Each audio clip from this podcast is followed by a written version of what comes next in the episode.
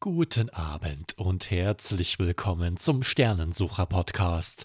Deine gute Nachtgeschichten für schöne Gedanken zum Abend. In der vergangenen Folge hat Erik die Lehmanns kennengelernt und nun sind Erik und Paul schon wieder auf dem Weg zum Fußballfeld. Hören wir nun, was die beiden da erwartet. Ich wünsche dir viel Freude mit Folge 22. Ungebetener Besuch. Erik und Paul flitzen am Gewächshaus vorbei und lassen Pauls Baumhaus links liegen, denn in Pauls Händen glänzt ein nagelneuer Fußball. Wir nehmen gleich das hintere Gartentor, sagt Paul. Warum spielen wir nicht gleich hier? Nicht hier. Ich bekomme Ärger, wenn etwas kaputt geht.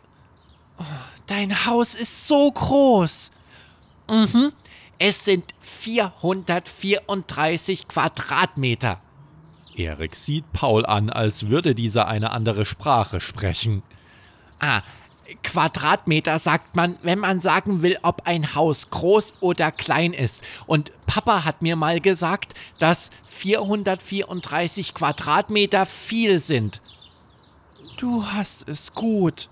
Du wohnst in einem großen Haus und du hast keinen nervigen Bruder wie ich. Paul senkt den Blick. Wie ist es, einen großen Bruder zu haben. Furchtbar. Ich wünsche mir manchmal einen großen Bruder. Das wäre gut, wenn Mama und Papa mal wieder laut werden. Erik sieht zu Paul. Was meinst du mit laut werden? Naja, Mama und Papa streiten viel und dann wäre es schön, wenn noch jemand da wäre, aber nicht so wichtig. Die Jungs verlassen den Garten und gehen an Häusern vorbei, die mindestens so groß sind wie Pauls Haus. Deine Mama und Papa streiten sich?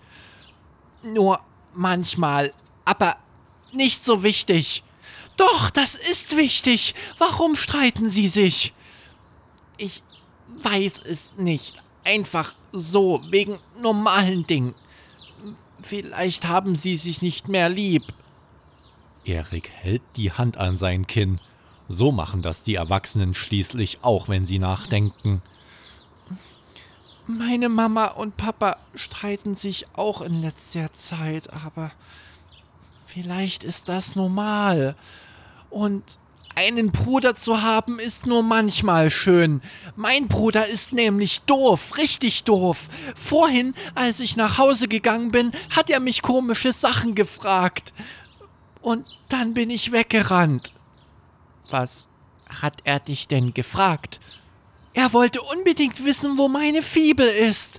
Ich hab das Gefühl, er führt etwas im Schilde. Die Jungs laufen gerade auf das Fußballfeld, da brüllt jemand von hinten. Ey, Angsthase! Zwei andere Jungen rennen auf Erik und Paul zu. Einer läuft, als würde er gleich auf die Nase purzeln und der andere humpelt hinterher. Erik weiß sofort, wer das ist. Mark und Jonathan. Was Mark und Jonathan schon wieder wollen, hörst du in Folge 23. Und wenn dir diese Geschichte gefallen hat, dann danke ich dir, dass du diesen Podcast abonnierst und mir auch auf meiner Facebook-Seite unter Mario Mietig Kinderbuchautor folgst. Herzlichen Dank dafür. Und jetzt eine gute Nacht. Dein Mario Mietig.